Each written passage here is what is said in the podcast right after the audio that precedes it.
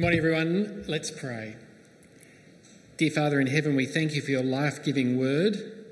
Uh, and we pray that you would speak it into our hearts and minds and the actions of our hands today, that we might live for your glory. We pray in Jesus' name. Amen. Well, how do you feel about church? Uh, do you love it? Uh, do you feel a bit indifferent about it? What do you love about it? Uh, the friendships, the message, the love? Uh, what could be better about it? The friendships, the message, the love? What is its place and purpose in your eyes? And even more so, what is its place and purpose in God's eyes? You see, arrive here at Ephesians 3 as we have today, and it has so much to say about the church. Now, how did you find listening to it being read out? Uh, Paul has a lot to say in these 21 verses, doesn't he? And I found that there were so many trees to look at at first, it was hard to see the forest. Uh, what with Paul's talk of mystery and grace and power and himself, and on top of that, starting one way in chapter 3 and then taking an aside for 12 verses before picking up how he'd started again two thirds of the way through the chapter. But where does this chapter take us? It's all about the Lord Jesus church. The word church is only mentioned once, but here is our origin story, very popular in the movie world at the moment, origin stories. Here we get a glimpse back into the delivery room to a new beginning, where rather than witnessing a precious child being born, we here see God's precious church being born. And as we understand the character of the church, we can appreciate what we've been given, uh, what we're part of, one another, and how to respond to this great privilege. Do have your Bibles open, uh, and as you cast your eye over chapter 3, there are two main parts uh, where the way the chapter begins in verse 1 and then seems to begin again with the same words in verse 14 gives shape to the two main points. And the first is God's great plan, the church. The second is what Paul prays for those in the church. Now, before we delve into each, remember what we've reminded each other as we read uh, Ephesians that where, even though we divide it up into parts so we can look at each part uh, more closely, we need to remember the parts are part of a whole. Uh, and we need to do that again as we come to verse 1 here, where Paul says, For this reason, I, Paul, the prisoner of Christ Jesus, for the sake of you Gentiles. And that for this reason is something that we need to ask well, why is that here? Paul's looking back to chapters 1 and 2. In chapter 1, uh, we're reminded that God gave us every spiritual blessing God has to offer as Christians. And in chapter 2, how we were helpless to earn them for ourselves. In fact, we were dead to God, and it's only through Christ we're alive. But because of that, for this reason, Paul is about to tell how he prays for all those who have been given God's new life, who have become Christians. But just as he's about to do that, he reminds himself of something closely related, something he thinks is really important to say. Uh, do you know what this is like? Have you ever had that experience where you're talking and a word or a phrase triggers you off on another thought and you're off and away down that path? Well, Paul's trigger here are the words prisoner and Gentiles. He's a prisoner for you Gentiles.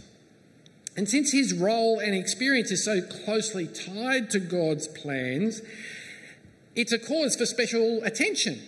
He gives it special attention as he tells us a bit of his own story, the one we heard both here and in Galatians. But he's telling it so that he can focus on the story of God's church. He'll get back to the prayer in verse 14, uh, but have a look at this now in verses 1 to 13 God's great plan, the church. As you listened to verses 2 to 6, did you notice a word that's repeated here a number of times?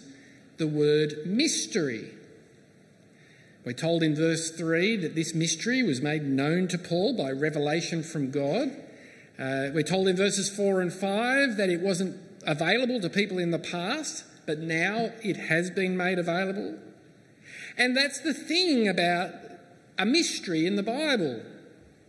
We often think about a mystery as something that's a secret or hidden that remains so, like an unresolved disappearance or who really shot JFK. In the Bible, a mystery was certainly once like that, uh, but now it's no longer a secret anymore. So the mystery in the Bible is more like a mystery novel where everything is revealed before it ends. That's exactly the case here.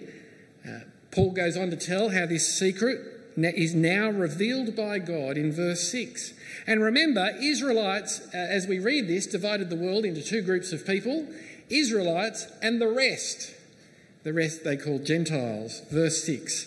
This mystery is that through the gospel, the Gentiles are heirs together with Israel, members together of one body, and sharers together in the promise in Christ Jesus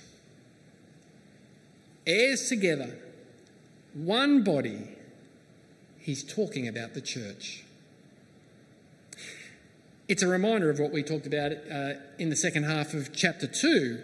Um, but do you struggle to see why it's such a big deal? I think many of us do, and for a couple of reasons. Uh, the first is our main experience of church as it is now uh, is a church where uh, it's different from when it was first in the delivery room.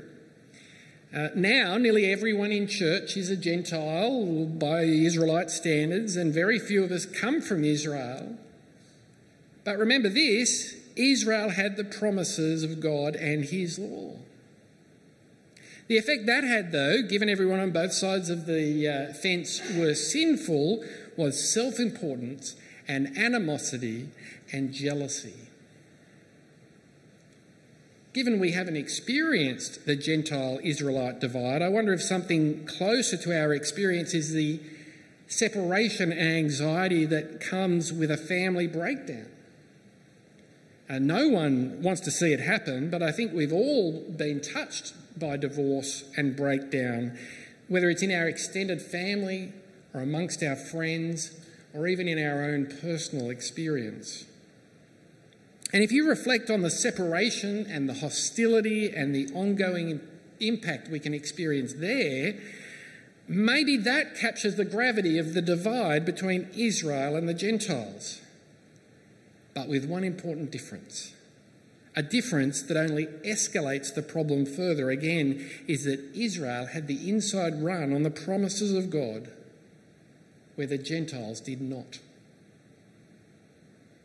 The mystery that's revealed through Jesus is that God changes all that. Uh, there is no Israel in the church and no Gentiles in the church. It's a fresh start. The differences mean nothing now. In fact, they've been overcome by God's power. Now God's power has been given to both. And so we may be part of God's church. Uh, you and I us included. We can receive the promises of God even though we were people who were far off from those promises. We were people who weren't Israelites, just as most of the world wasn't. The birth of the church through Jesus' life and death and resurrection. This, what we're looking at today, is the most pivotal moment in history. Bigger than man on the moon bigger than the Industrial Revolution, bigger than the invention of the printing press. And we are part of it. Now, Paul himself was given a special part to play in these events. Not only did he receive the mystery in verses 2 to 6, the wonderful outworking of God's loving kindness or grace in the world, he was charged with announcing it to others, we read in verses 7 to 13. He preached the gospel to the Gentiles in verse 8. He describes it as the boundless riches of Christ. I don't know if you've ever seen uh, those pictures. We certainly hear about them from time to time of those huge quarries and mines in Western Australia or the gold mines out in Orange with the, the rich uh, uh, value of the things that they mine out of them. Uh, and, but this vein, the one we're looking at here in God's Word, goes on without end. It won't run out for us where God has included us as His children, as His family, as one church forever.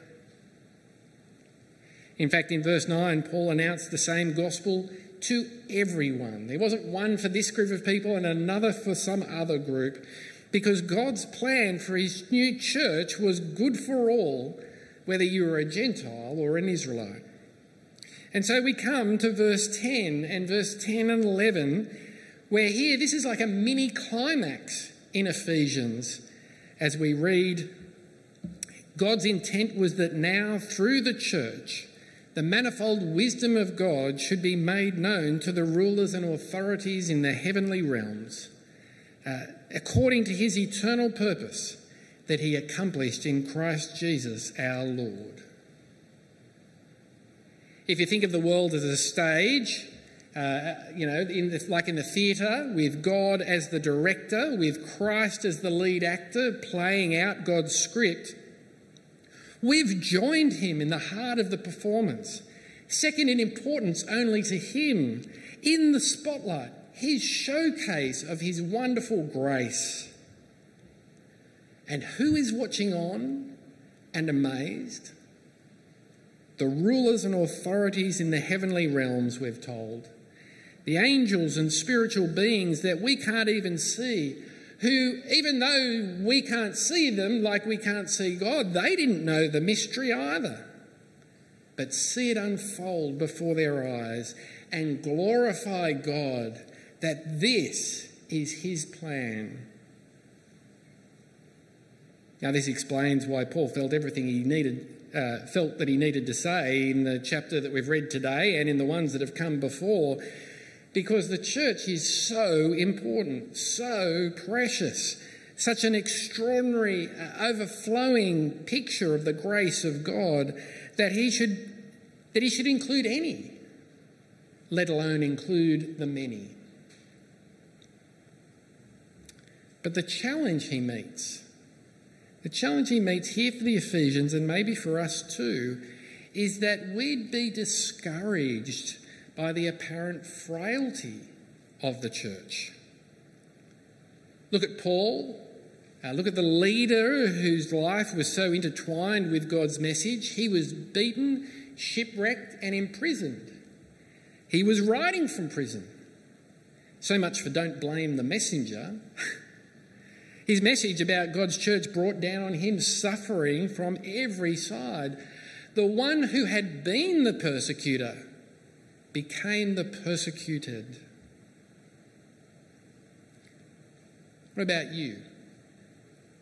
Does the church and God's plan appear frail to you? Just before you answer that, let's be clear here. Paul and the other New Testament writers, they use the word for church uh, for two types of gatherings. A church just means that, it means gathering, uh, wherever you might do it, uh, but if you don't gather, you're not a church. And so the first gathering is the heavenly gathering or church, pictured here in verse 10. A reality now, we're told, the gathering of all those who've trusted the Lord Jesus. The second way it's talked about is the local church, like we are here right now. Not talking about buildings or denominations or the church across the world, but this the one church of God, which at the moment we don't see, is visible through the many gatherings of Christians, the many churches we do see. So let me come back to the question what about you? Does the church and God's plan look frail to you?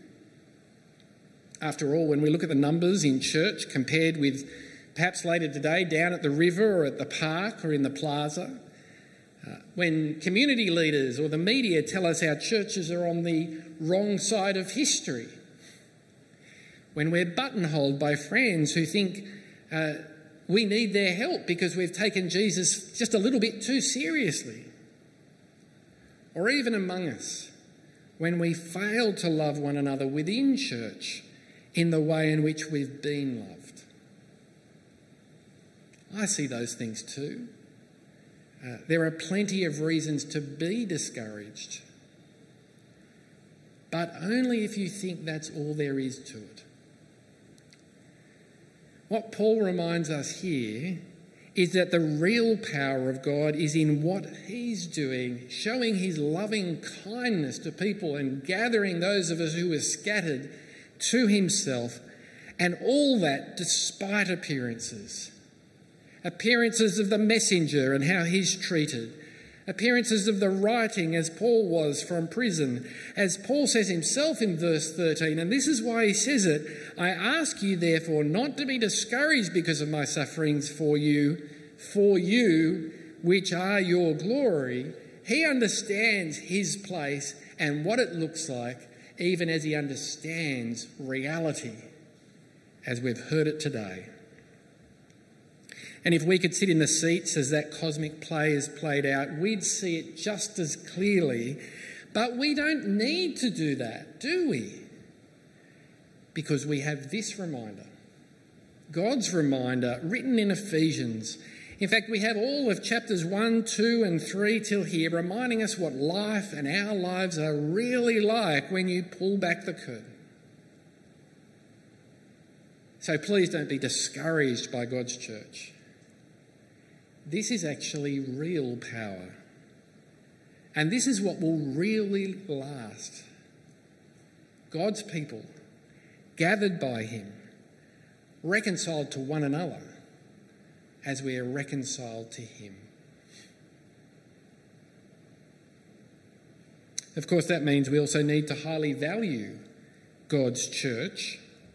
I can't stress enough how the world we live in throws its weight behind individualism uh, to an individualism which runs very much counter to the very heart of church, to the plans God has given for us. Where the temptation is to see myself as an island and my priorities centred on me and my choices affecting only me. How easy is it for that to fill your thinking? Where the individualism of the last several hundred years has gained even more momentum over the last several decades and seeped into our churches so that we don't even realise it's not Christian. But here is God's word, powerful to overcome uh, that message, that individualism, telling us we have been saved for church. From the beginning of creation, we were made to live in community. That's made all the more clear when we are remade into this community. And what it says is we need each other. It's not Christian to say you're a Christian and you don't need church. We need to meet. We need to be involved in each other's lives so that, like today, we can remind each other of God's great plans and reality despite appearances. Have you said no to other things in order to highly value God's church? Uh, most of us have, and praise God for that. But we need to keep reminding each other to join together in our local church on Sundays and through growth groups each week.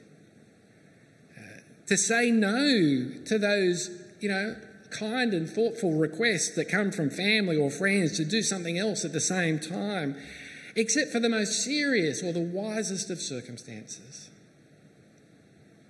Yes, exercise grace to all the people in your life, but likewise, we need to be on the front foot exercising grace to each other. So let's keep encouraging each other uh, to be committed and active members of our local church. Well, now that Paul said all that, that's his aside, uh, he takes up the privilege to approach God, as he says, uh, is our privilege in verse 12. And with uh, that, God's plan for the church is uppermost in his mind. And he prays for the church, the people he's speaking to. Uh, what a privilege this is for us to listen to what the apostle prays so that we can imitate him in our prayers and learn what we ought to pray for each other as well as others uh, focusing on the gospel. And we gave more attention to a similar prayer in uh, chapter 1 in the second half. So I'm just going to give you uh, the short highlights reel from this one. Notice first how the prayer is a natural response to what God's revealed. Uh, Paul, he's recalled the great purposes of God uh, that fall squarely on Christ and the church. So it makes sense to pray that those same purposes would come about as he does. And we ought to let those things shape our prayers. Secondly, do you see how Paul recognizes and praises the character of God? So he prays to the Father in verse 14 and acknowledges that he's the Father over the church. He asks that God would act by his Spirit in verse 16 so that Christ in verse 17 may achieve his plans in us. Father, Son, and Spirit. The God we meet in God's Word is the God of relationships within himself, uh, who treasures our relationships in the church and with him. And in verse 20, we're reminded that he has authority and power, the same power with which he's graced us and loved us into his kingdom to do what we ask. And so the goal of our prayers and our lives ought to be to glorify God. Thirdly, what does Paul ask? In verse 16, that the church would be strengthened with power and have faith in Christ. In verse 17, uh, that we would grasp the height and depth and breadth and love of Christ. And in verse 19, that we would know this love so that we have the fullness that God has to offer us. They're perhaps wordy requests, and I've shortened a few of them, summarised them, but what do they mean? Don't they mean that we trust what Paul has already told us about Christ? Don't they ask that we'd grow in our knowledge of Christ? Uh, don't they ask that we would grow up as followers of Christ? And that our churches, that the church, will grow up from the days of the delivery room to adulthood. That's what these prayers are praying. They are big picture prayers with very down to earth implications. They're model prayers. Uh, they're prayers we can and no doubt should make our own. They're prayers that we can pray for each other as a church, as we pray them too for other churches, as we can as well pray them, well, for churches that haven't even come into existence yet. Look around you. You can look around. This is one of those moments. I know my mother taught me to never look around in church. Uh, but here is the power of God at work. Uh, that by the work of the Lord Jesus, we together would be his church in all of our differences. We who were once on the outside of the promises of God could have our brokenness together overcome, our brokenness between us and God wiped away. May God keep strengthening us and maturing us as His church and to His glory. Let's pray. Dear Father in heaven, appearances uh, for us can be so deceptive. When we look at things and assess them as not very impressive or powerful uh, or earth shattering, and yet, when we hear your word, it casts uh, so much in a different light. Thank you for your church. Thank you for Christ, who is head over the, the church and indeed over us. Grant us uh, the, the reminder and the ongoing remembrance uh, that we are part of the greatest event in history, the wonderful bringing together of people who were far from you and separated from each other. And work in us, we pray, and particularly as we read Ephesians, to work out and work through what this will look like as we live it each day. We pray in Jesus' name. Amen.